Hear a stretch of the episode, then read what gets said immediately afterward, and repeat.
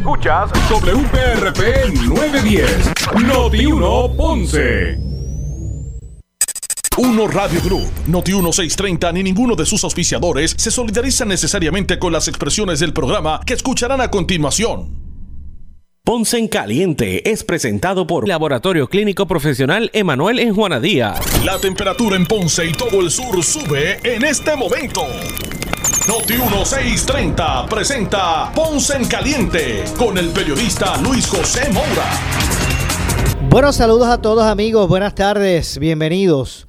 Soy Luis José Moura, esto es Ponce en Caliente. Usted me escucha por aquí por Noti 1 de lunes a viernes a las 6 de la tarde, analizando los temas de interés general en Puerto Rico. Son las 6 con 6. Gracias a todos por, por escucharnos hoy viernes. Gracias a Dios que es viernes. Viernes 12 de agosto del año 2022. Así que gracias por su sintonía aquí en Ponce en Caliente, donde analizamos los temas de interés general en Puerto Rico, siempre relacionando los mismos con nuestra región. Así que a los que están en sintonía del 910 AM de Noti1, los que escuchan la programación de Noti1 desde el sur de Puerto Rico eh, a través del 910 AM y también, por supuesto, a los que nos escuchan eh, a través de la frecuencia radial FM con toda la calidad de sonido ¿verdad? que eso representa. Eh, gracias por estar con nosotros, los que están en sintonía del 95.5 FM de Noti1. Usted desde el sur de Puerto Rico puede escuchar toda, completa, la programación de Noti1 a través de la banda FM, a través, si está en el sur de Puerto Rico, a través del 95.5. Así que gracias a todos por estar en sintonía. Hoy vamos a hablar de varios temas. Vamos a hablar, eh, por ejemplo, de, de los retos de cara al inicio del nuevo curso escolar, ¿verdad? En el sistema público de enseñanza en Puerto Rico. Vamos a hablar de lo que es eh, la pandemia, lo que representa la pandemia en este momento para los ciudadanos en Puerto Rico y cuáles serán las determinaciones que estará tomando próximamente el gobierno eh, para atender el repunte de, de casos que está, está sostenido sobre el 30% desde marzo. Ya estamos casi a mitad de agosto. Hoy es 12.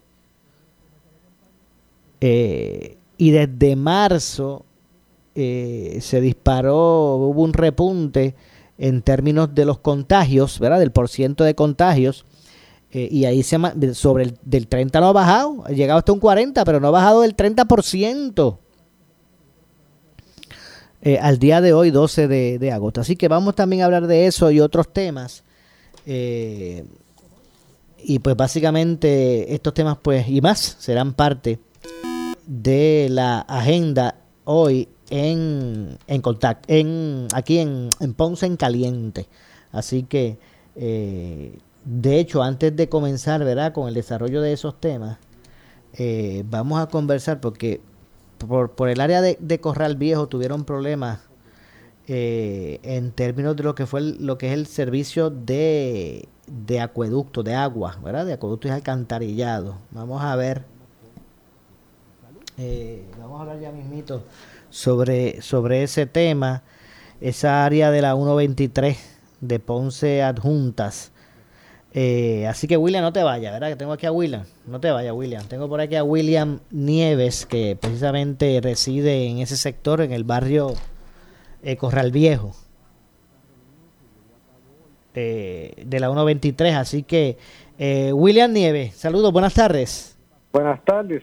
Cuéntame, sé que sé que te has comunicado con la redacción aquí en Noti1 para hablar sobre un asunto, unos problemas de, de agua que, que, que, tienen, están confrontando allá en el sector, en Corral Viejo, ¿es que, que tú resides? Estoy en el barrio Corral Viejo, carretera 123, que es la antigua número 10, yo estoy residiendo exactamente cerca de la Hacienda Buenavista de la Iglesia Bautista de Glenview. Y entonces, pues, estamos teniendo el problema desde hace como aproximadamente unos 4 o 5 de que se llevan el agua desde las 5 o 6 de la tarde y viene al otro día a obtener, obtener la conexión del agua entre 9 de la mañana a 11 de la mañana.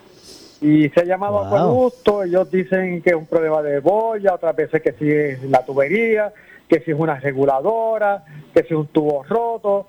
Y ya nos tienen con ese cuento chino desde hace mucho tiempo, porque el problema en ese sector ha habido siempre problemas con el agua. Y ahora, pues, tú sabes, estamos tratando que a ver si nos escuchan por algún medio. Y Acueducto, que creo que es Santini, Damari Santini, la ingeniero de Ponce. Sí, Damari Santini, Damari Santini es la, directora regional y ella eh, siempre, ella y su personal, ¿verdad? Siempre eh, nos escuchan. Así que eh, vamos a ver qué podemos hacer para, para que nos den luz sobre eso. Tú me dices, William, que este problema es de hace cuánto tiempo? Este problema de acueducto en el barrio Corral Viejo viene desde hace mucho tiempo. Y de, yo diría del tiempo pero soy yo cuando la cuestión de la construcción de la carretera número 10. Ok, sabes. Pues, siempre han tenido problemas de agua en esa zona, pero esto, esta situación que tú me dices que se llevan el agua, ¿verdad? Se interrumpe el servicio a las 5 de la tarde y no llega hasta el otro día a las 9 de la mañana. ¿Desde cuándo está pasando eso? Eso ha comenzado desde, yo te diría, como a fines de abril, principios de mayo de este año, hasta el presente. Ok. ¿Y es a diario o es este frecuente? Sí, este, diario sí se va a ver. Yo te diría que la semana de los siete días tenemos el problema seis días. Wow, o sea, eso es casi todo el tiempo. Básicamente, entonces tenemos poco tiempo con el suplido del agua. Bueno, la persona que se necesita levantar para trabajar, o sea, porque si llega a las nueve de la mañana, ya a las nueve de la, de la mañana ya uno está en el trabajo. Eso es así, entonces tú llegas por la tarde, un poquito más tarde, a las 6, 7, 8, tienes agua, entonces con las cisternas nada más que uno tiene, tú sabes, nada basto porque hay que lavar sopa y todo eso.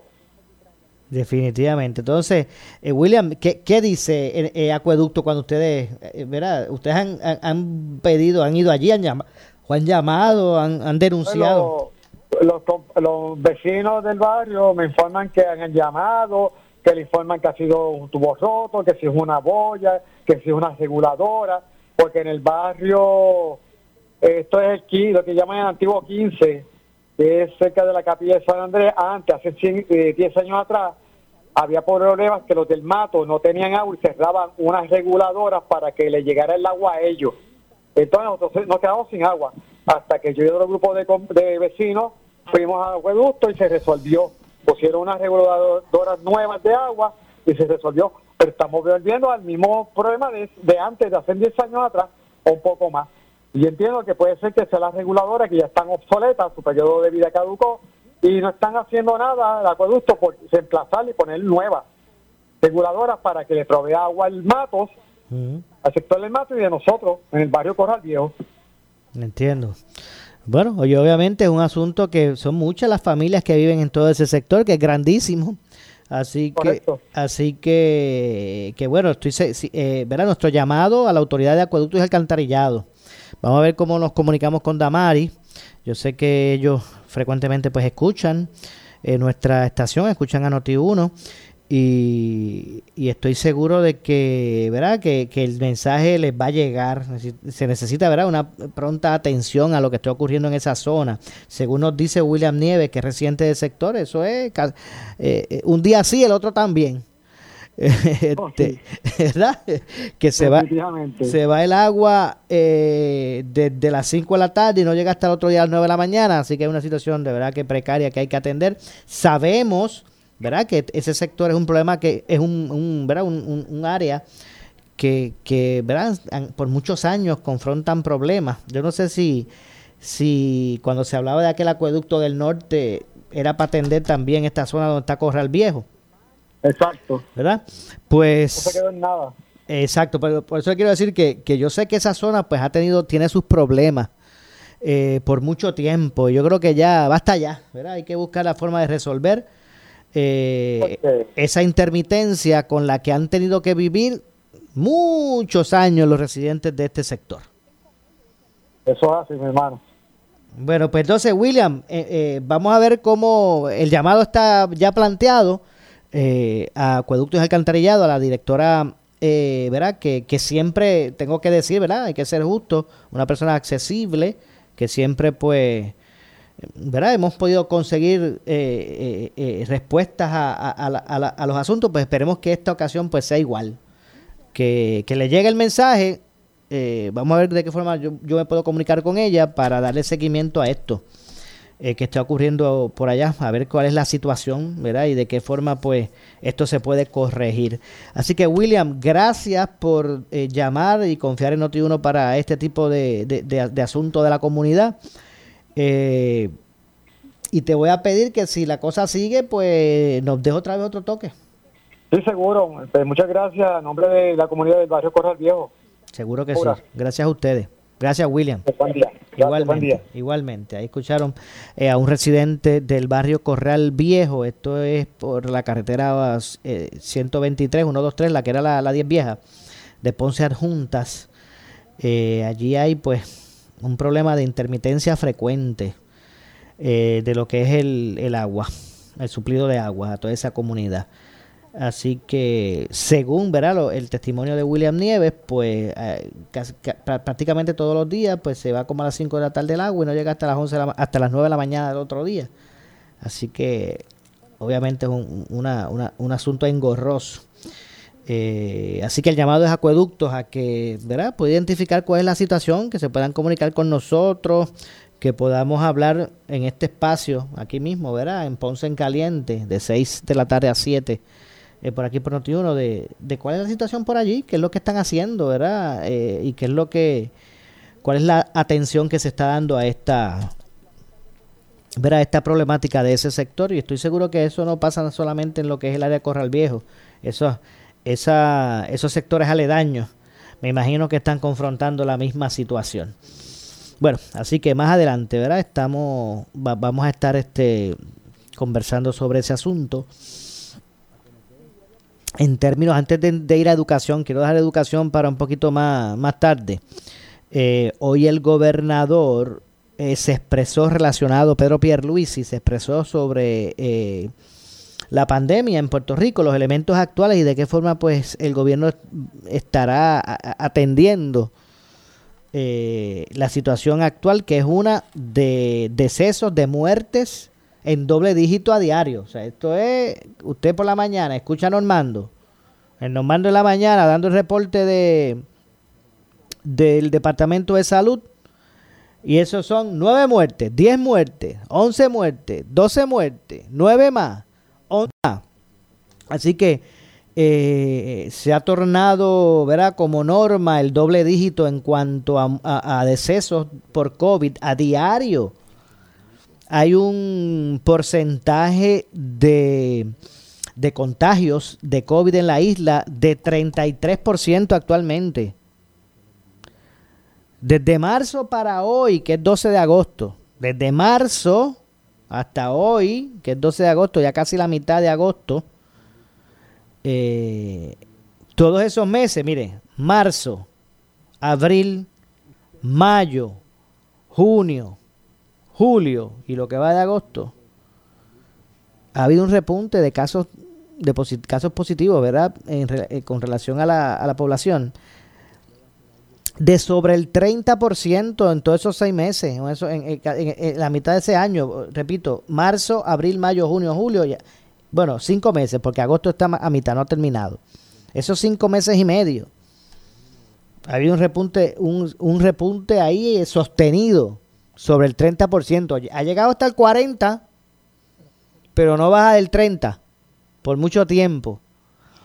Eh, pues hoy el gobernador se expresó sobre ese asunto. Pedro Pierluisi dijo hoy, hoy viernes, que tomará una determinación sobre cuáles protocolos eh, deberán seguir, por ejemplo, los estudiantes dentro del Departamento de Educación en torno a las medidas para contrarrestar el COVID-19 a pesar de las nuevas guías del Centro para el Control de Enfermedades, el, CDC, que flexibilizó algunas restricciones. Así que el gobernador dice que va a ver qué hace, que va a tomar determinaciones sobre cuáles van a ser los protocolos que van a seguirse en las escuelas. Y señores, los estudiantes llegan el lunes, ¿verdad? El lunes es. Pues hoy el gobernador dice que van, van, a, van a determinar qué, cuáles serán las, qué, decisiones son las que van a tomar con relación a los protocolos a seguir en la, eh, con los estudiantes y en las escuelas entre personal docente, no docente y estudiante para contrarrestar el COVID.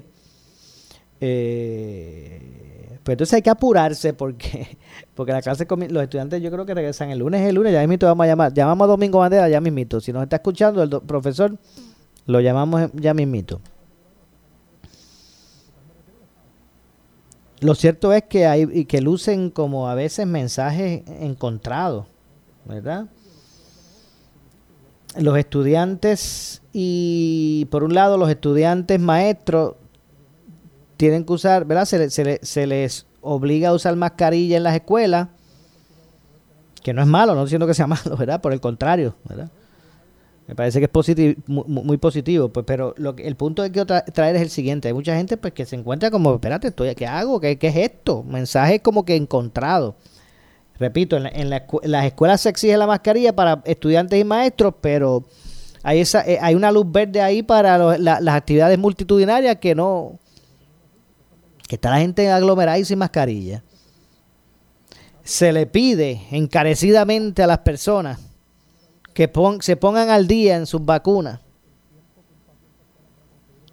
Pero actualmente, si usted no tiene 50 años o más, no se puede poner el, segundo refuerzo.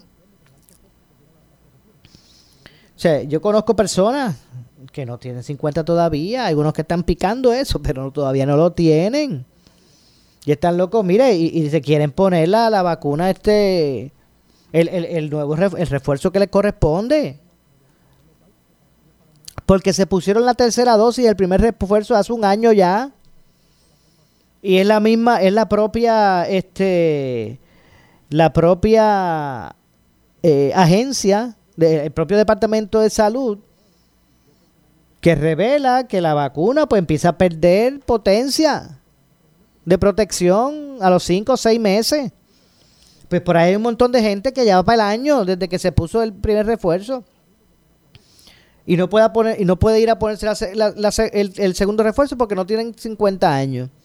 Pues yo creo que en un momento dado era positivo pues poner esa restricción para ir a y buscar ir, impactar ir eh, impactar o ir a impactar de inmediato es una población que estaba vulnerable de 50 o más se estaban muriendo pues mire pues está eh, yo no, no creo que que fue una mala determinación hacerlo en un momento dado.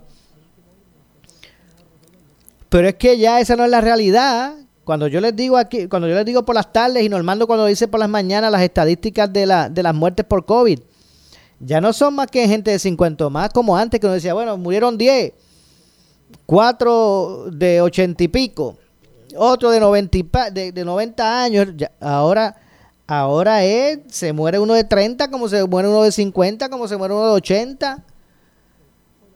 Pues mire, CDC, yo estoy, yo, yo estoy consciente que el Departamento de Salud no es el que toma la determinación. Yo sé que CDC, mira, vamos, a analizar el asunto de Puerto Rico y la realidad de la isla. Yo creo que es momento ya de que haya una apertura a la población completa y, que la gente pueda ir a los centros de vacunación y se ponga la que le falte, la, la que le corresponda. ¿Cuánto usted tiene? ¿Dos? aquí está la tercera. ¿Y usted? Yo tengo tres, pues aquí está la cuarta. Yo todavía no he completado la vacunación porque lo que yo tengo es una. Pues mira, aquí está la segunda. En tres meses venga para que le ponga la, tercera. Yo creo que ya es momento de eso. Ahora mismo hemos caído a una de las jurisdicciones que peor por ciento tiene de personas con su vacunación al día. Cuando éramos lo, ¿verdad? Lo, éramos el ejemplo del mundo. De una jurisdicción que casi en su totalidad se había vacunado. Uno no ve ya por ahí esta, este plan o esta misión de vacunación masiva. Ya usted no ve eso. Usted ve por ahí dos o tres, cada vez que entrevistan al secretario, pues dice, miren, eh, por favor, Pónganse, pongan al día su vacuna. Pero hasta ahí. Entonces, el que tiene 50 o más no va. Y el resto de la población que está loco, que ya tienen el. Ya tienen la manga en joya. ya tienen la, la, la manga en joya esperando que. para vacunarse. Pero ese no puede. Pues me parece que estamos en momento de tomar determinaciones cuando se mueren 10 personas por día por COVID.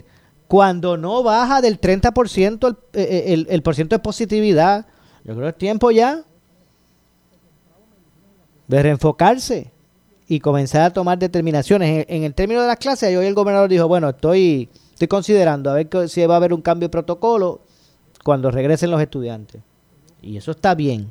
Evalúelo, señor gobernador, porque mire, y, y mire, y rapidito, porque las clases empiezan el lunes. pues también debe haber, ¿verdad? Una situación en términos de, lo que es el, el, resto de la población. Por ahí nos creemos que esto lo que ha llegado ya es un catarrito. Bueno, un catarrito para el que está vacunado, para personas que no tienen su, su salud comprometida. Pero hay personas que ese catarrito los está llevando a la muerte. Mire, son, antes de, ir con lo que iba a ir del gobernador. Como dije, hay algunos que esto puede ser un catarrito, pero hay otros que no, que no es un catarrito. Mire, el, el, el informe ¿verdad? reciente, ¿verdad? el actualizado del departamento de del departamento de educación dice esto no es de ayer, esto es de hoy. El departamento reportó hoy sobre 557 eh, casos positivos confirmados. Hoy, sobre 557 casos positivos confirmados.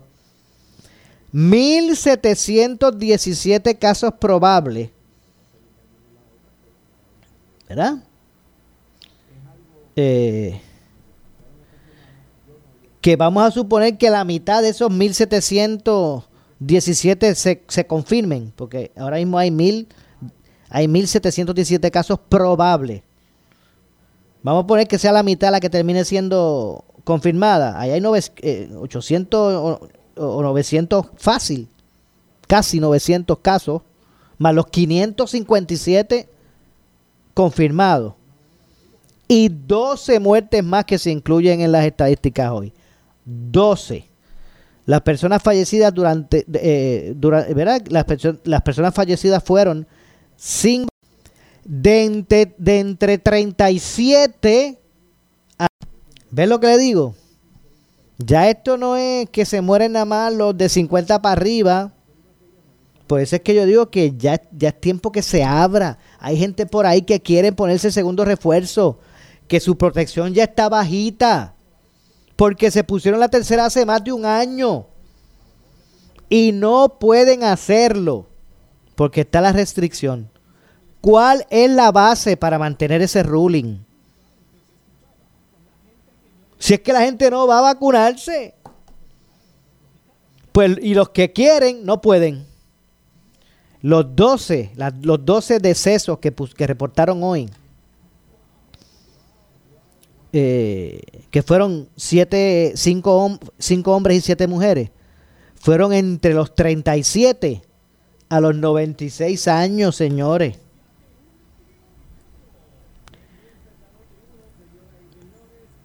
Han muerto, les digo, la tasa de positividad bajó un poquito porque eh, ayer estaba en 33, hoy está en 32.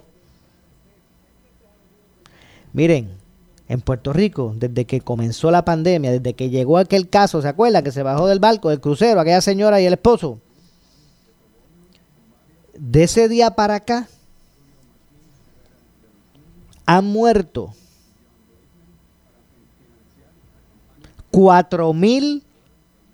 4.842 personas. Personas que jamás debieron haber muerto. 4.000 842. Vamos a ampliar este tema luego de la pausa. Soy Luis José Moura. Esto es Ponce en Caliente. Pausamos y regresamos. En breve le echamos más leña al fuego en Ponce en Caliente por Notiuno 910. ¿Quieres maximizar tu dinero? Sintoniza todos los miércoles a las 8 y 45 de la mañana el segmento Tu Dinero Seguro con los expertos en seguros y planificación financiera Ángelo Díaz y Pedro Astacio. En estos tiempos de retos económicos, asesórate bien porque en la crisis no se improvisa. Para más información, contáctalos al 787-220-7775. 220-7775. 220-7775 por su calidad de servicio, por su conveniente horario. Así es el Laboratorio Clínico Profesional Emanuel, siempre brindándote un servicio de excelencia con tecnología precisa y avanzada para un resultado confiable. Un laboratorio completo. Y los resultados los recibo rápido y hasta por email. Con servicio a industrias y también a domicilio. Haz de Laboratorio Clínico Profesional Emanuel tu laboratorio de confianza. Ese es el mío. Y el mío también. En Juana Díaz, llámenos al 260-5504 o al 580-0080.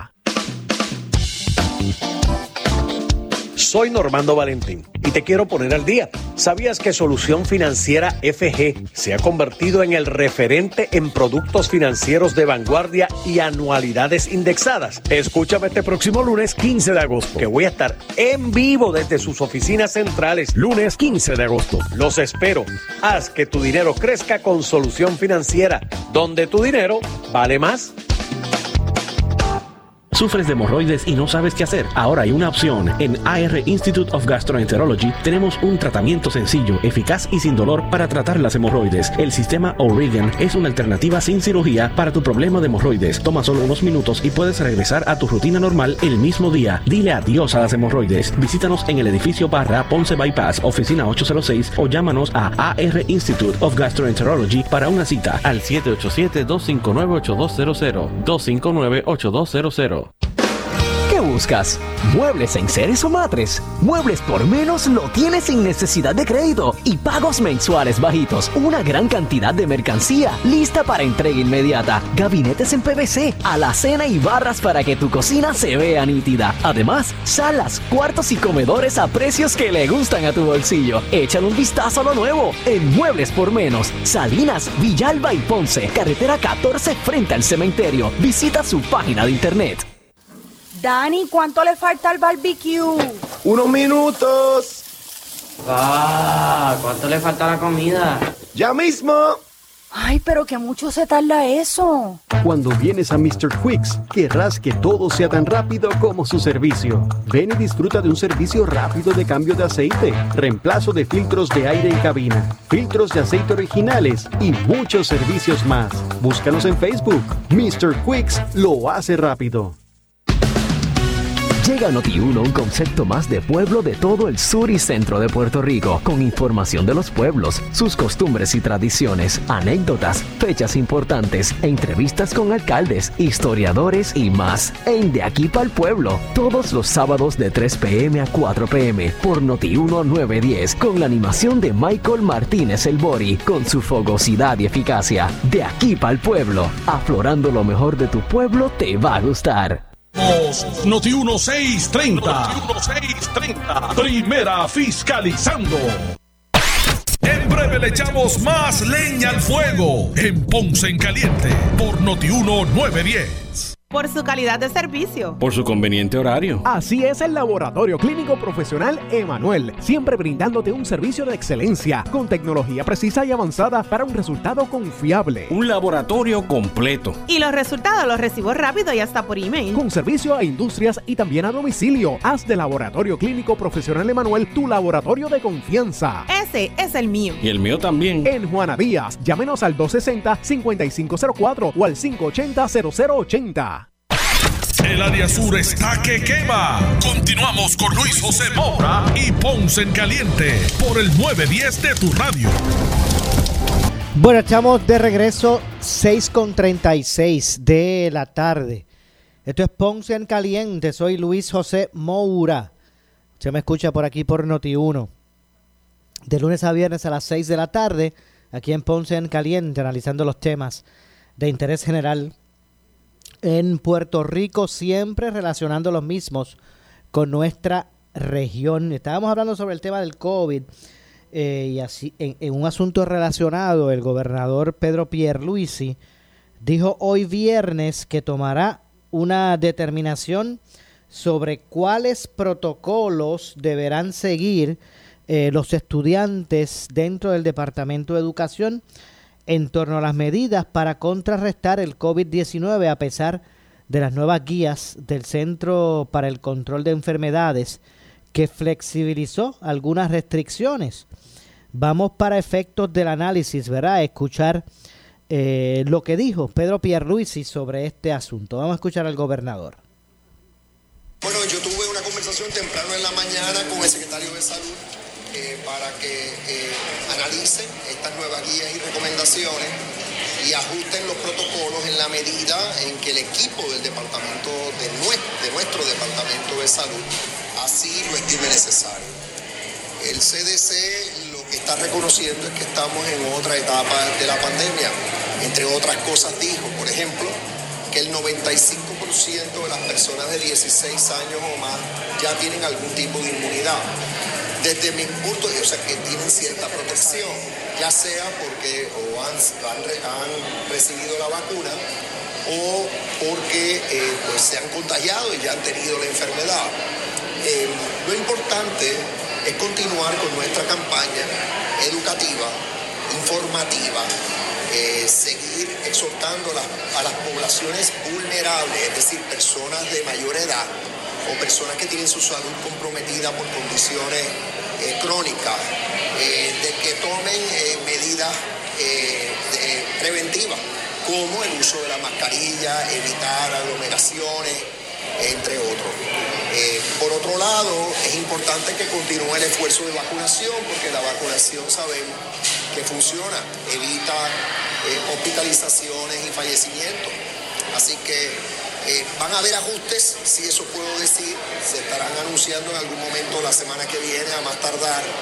Ah, pero otra vez, eh, no necesariamente todo lo que está diciendo el CDC es lo que vamos a hacer en Puerto Rico. O sea, nosotros tomamos nuestras propias decisiones a base de, entre otras cosas, las recomendaciones del CDC.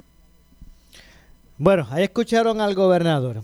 Y vamos a escuchar Vamos a escuchar esa parte final nuevamente, cuando el gobernador dice que no necesariamente en Puerto Rico se van a establecer eh, los procedimientos y los mandatos que hace el CDC, que no necesariamente en Puerto Rico lo van a hacer, que ellos también van a tomar sus propias determinaciones. Vamos a escuchar cuando el gobernador dice eso. Eh, no necesariamente todo lo que está diciendo el CDC es lo que vamos a hacer en Puerto Rico.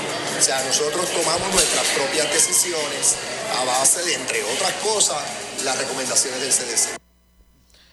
Bueno, pues si esa es la actitud, si en Puerto Rico no necesariamente se van a seguir los rulings o lo que está ordenando el, el CDC, que basados en esos, en esos rulings, eh, también nosotros vamos a tomar nuestras propias determinaciones, pues gobernador, Departamento de Salud, Gobierno de Puerto Rico, autoridades, coalición científica, autoridades de salud, evalúen entonces, si es como dice el gobernador, que aquí ellos van a tomar determinaciones indistintamente el CDC, siguiendo sus guías, ¿verdad? Pero no necesariamente, no es que no van a respetar el ruling del CDC, sino que ellos acá van a también tomar determinaciones. Pues gobierno de Puerto Rico, gobernador, secretario, evalúen el ampliar eh, el universo de personas con el eh, con la, la oportunidad de, de, de, la, del cuarto la cuarta dosis que es el segundo refuerzo y yo creo que los argumentos, fui claro en mis argumentos en el segmento anterior. Yo les leí aquí a ustedes el informe de, de hoy mismo, de hoy viernes. De, y esto lo estoy diciendo porque ustedes acaban de escuchar, no es una interpretación mía, ustedes acaban de escuchar las palabras del gobernador cuando dijo que aquí en Puerto Rico no necesariamente se va a hacer lo que establece el CDC. No necesariamente, no es que no van a hacer o eh, a seguir los, los protocolos establecidos por el CDC, pero que no necesariamente o únicamente van a hacer eso, que en Puerto Rico también van a tomar sus determinaciones, pues mire, eh, en Puerto Rico, en el informe, ¿verdad? Que actualizado de hoy viernes, a ver si lo consigo por aquí rapidito, que fue que lo pasé. Eh, yo hice referencia en el, en el primer segmento. Pues en Puerto Rico, a estas alturas, son alrededor de 10, en, ¿verdad? Una, una, alrededor de, de, 10 personas. Cada, cada día se añaden a las estadísticas de muertes por COVID en la isla. 10 por día, básicamente. 10 muertes por día, básicamente. Con una tasa de positividad de contagio de un 30% y más, ¿verdad? Que está sostenido hace 5 meses. Mil y pico diarios de positivos por ahí. Cuando la gente se va a hacer las pruebas o reportan las caseras, los que las reportan, porque eso es otra cosa. Ahí pueden haber registrados mil más de mil casos diarios positivos y, obviamente sabemos que son más porque hay mucha gente que se hace la prueba casera en la casa y no, no envían esos resultados allá al dash, al dashboard. O sea que cuando usted en estas estadísticas escucha, como hoy, 1.700 casos, 557 eh, casos positivos confirmados, 557 confirmados y 1.717 probables. Pues mire, el, doble es, del doble de esos números, muy probablemente se hacen las pruebas en sus casas, dan positivo y ellos mismos ¿verdad? toman sus determinaciones, pero no lo reportan. Pues con ese panorama, repito, y con el, llamado que está haciendo el, gobierno a que las personas pongan al día, se pongan al día en su vacunación, pues gobernador, si usted dijo ahí que usted también va a tomar sus determinaciones, determinaciones acá, indistintamente el CDC, pues comience por liberar esa restricción de que usted tiene que tener 50 años o más para ponerse eh, la, cuarta dosis, que que es la segunda de refuerzo. Vuelvo y repito, hay miles y miles de personas que tienen menos de 50 años que ya hace, hace más de un año se pusieron la tercera, que fue el primer refuerzo. O sea que ese por esa protección le se ha reducido. Si el propio eh, secretario de salud dice que, que, a los seis meses o a los cinco meses comienza esa vacuna a perder un poco de power, por eso es que sacaron los refuerzos. Porque si la, la, vacuna no eh, perdiera este, eh, potencia, pues no habrían refuerzos. No, no, no haría falta. Existen refuerzos porque la vacuna va perdiendo poder pues hay personas que ya se pusieron la tercera hace un año y todavía no les permiten ponerse la cuarta. Pues gobernador, si usted dijo eso, empiece por ahí. Y, y, estoy de acuerdo, o sea, no estoy cuestionando lo que dijo el gobernador, al contrario. al contrario, lo estoy respaldando en eso. Qué bueno. Si es que hace tiempo, yo estoy señalando eso aquí. Pues mire, tomen esa determinación abran el campo a todas las edades. El que le falte la segunda, que se la puedan poner. El que le falte la tercera, que se la puedan poner. El que le falte la cuarta, que se la puedan poner indistintamente la edad que tiene. Si total, los 12 muertos de hoy, los 12 muertos que se, que se insertaron, que se incluyeron en las estadísticas de decesos por COVID, hoy viernes, los de hoy, Mañana cuando usted se levante y escuche las noticias por la mañana, y va a decir 12 nuevos, pero usted lo, supo ya hoy primero aquí, en Noti1. Mañana sale en el periódico. Por eso es que usted tiene que mantenerse, ¿verdad? Informado. Aquí en Noti1. Porque lo que va a salir mañana en el periódico, lo que va a salir mañana publicado eh, en el periódico, se dice, ya se dijo hoy aquí. Mañana usted se va a levantar y va a ver 12 nuevas muertes. Y usted lo sabe. Pues esos 12 que murieron y que se insertaron hoy en la tarde de las estadísticas fluctúan entre las edades de 37 años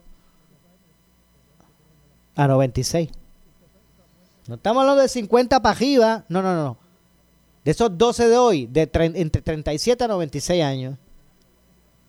Pues mire, yo creo que no hace lógica en este momento. En, en el pasado tal vez, porque a lo mejor las personas que estaban muriendo eran de 50 para arriba.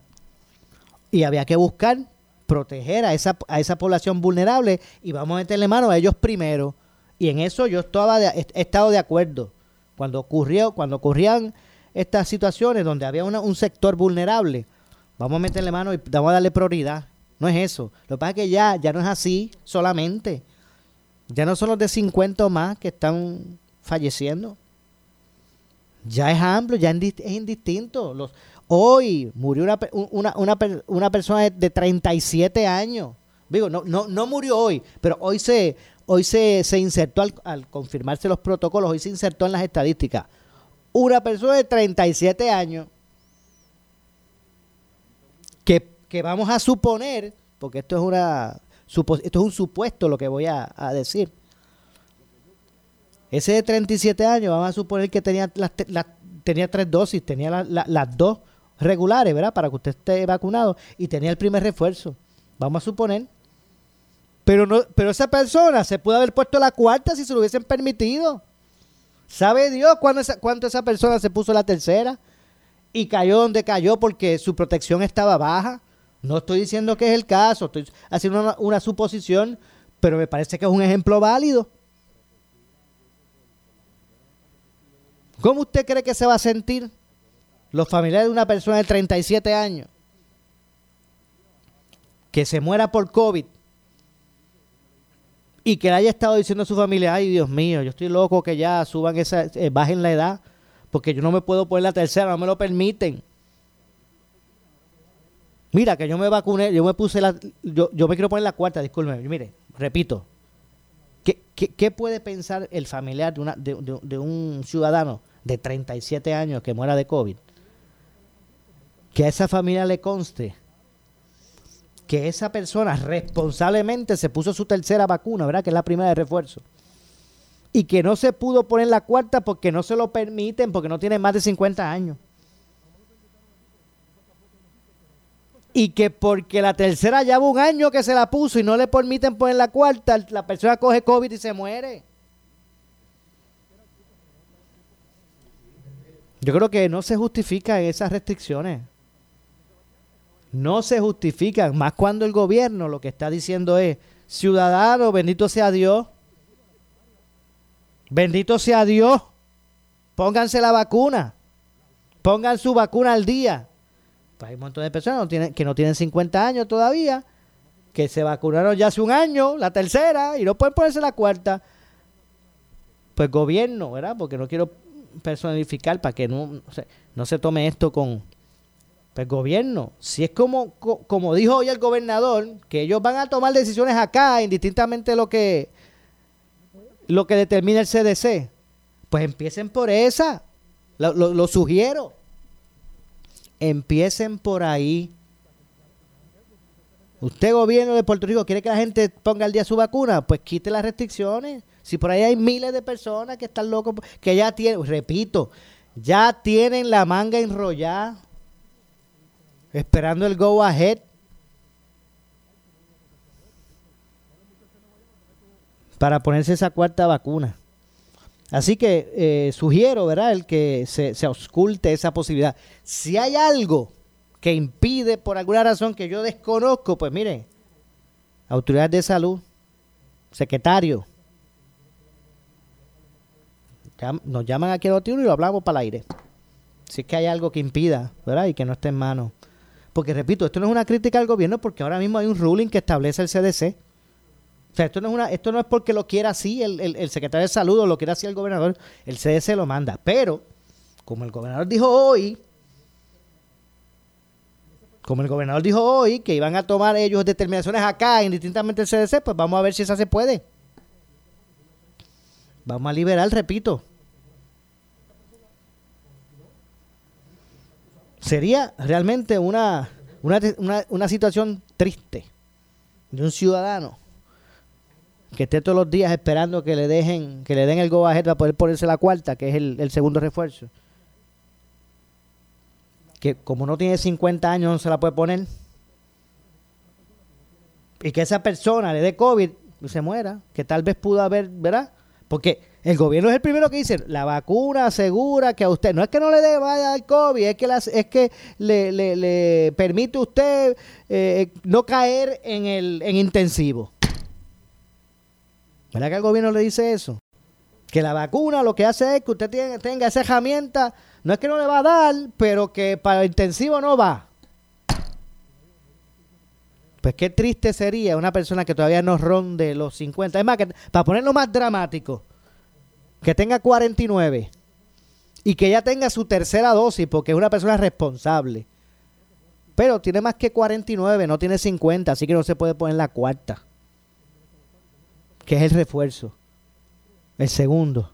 Y que esa persona de, de, de 49 ya por haberlo hecho de forma responsable, no a última hora, ni después de, no, no, cuando, cuando le tocaba, fue rápido y se puso la tercera y ya pasó un año, no le permiten poner la, la, la cuarta. Y que esa persona se contagie y fallezca. Wow. La verdad que está fuerte.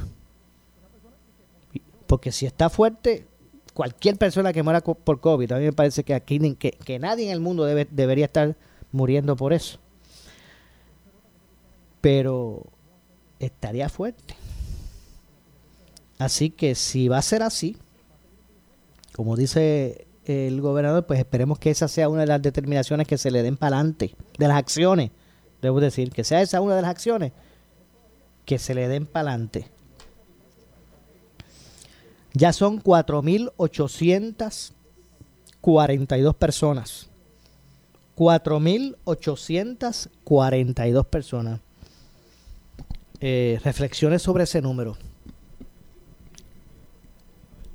4.842 personas que han muerto en Puerto Rico por, la, por, por, por el COVID. De verdad que sí. De verdad que es triste. Hay 4.842 personas de entre, los, de entre las que hay padres, madres, hermanos, hermanas, primas, primos, tío, tía, cuñado, suegro, amigos, estudiantes, niños, jóvenes, adultos, extranjeros, amigos, que han muerto por COVID, entre esos 4.800 y pico, 57. Eh, digo, 4.842 eh, personas. Así que, repito, el gobernador hoy se expresó sobre el ruling que pretenden establecer en, en las escuelas ahora que inician las clases. Y al finalizar su planteamiento, también reveló lo siguiente. Vamos a ver si... Vamos a ver si podemos dar un poquito para adelante a esto. Para escuchar la parte específica donde el gobernador pues dijo sobre el, sobre el CDC y qué es lo que ellos pretenden hacer. A ver si está por aquí. Por aquí más o menos es que él empieza a hablar de eso. Vamos a escuchar lo que dijo Pierluisi.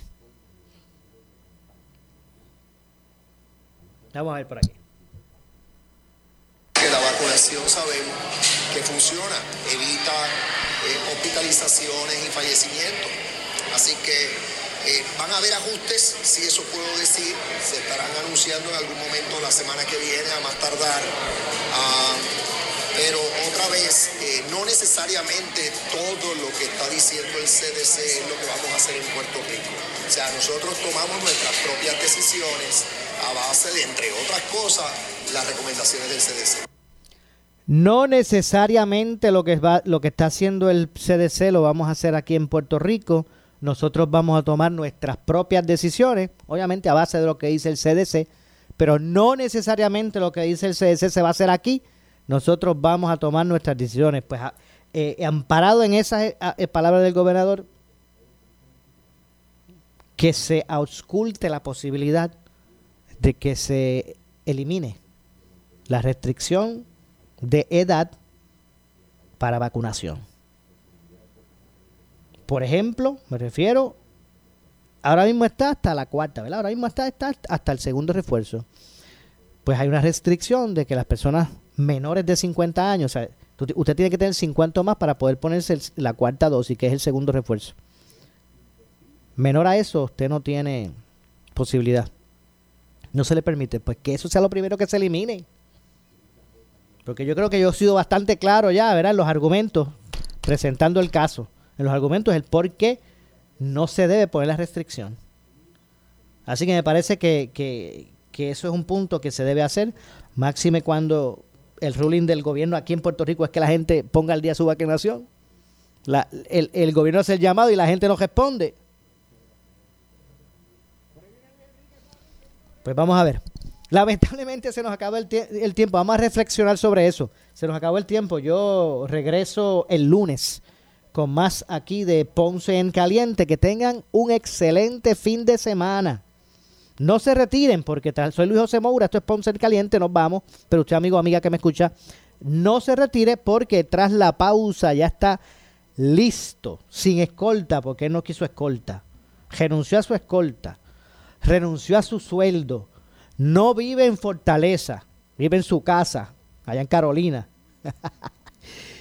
ya está listo el gobernador de la radio, Luis Enrique Falú en su programa, así que no se vayan. Por ahí viene, por ahí viene el gran Falú, el gobernador de la radio, así que tengan todos buenas tardes.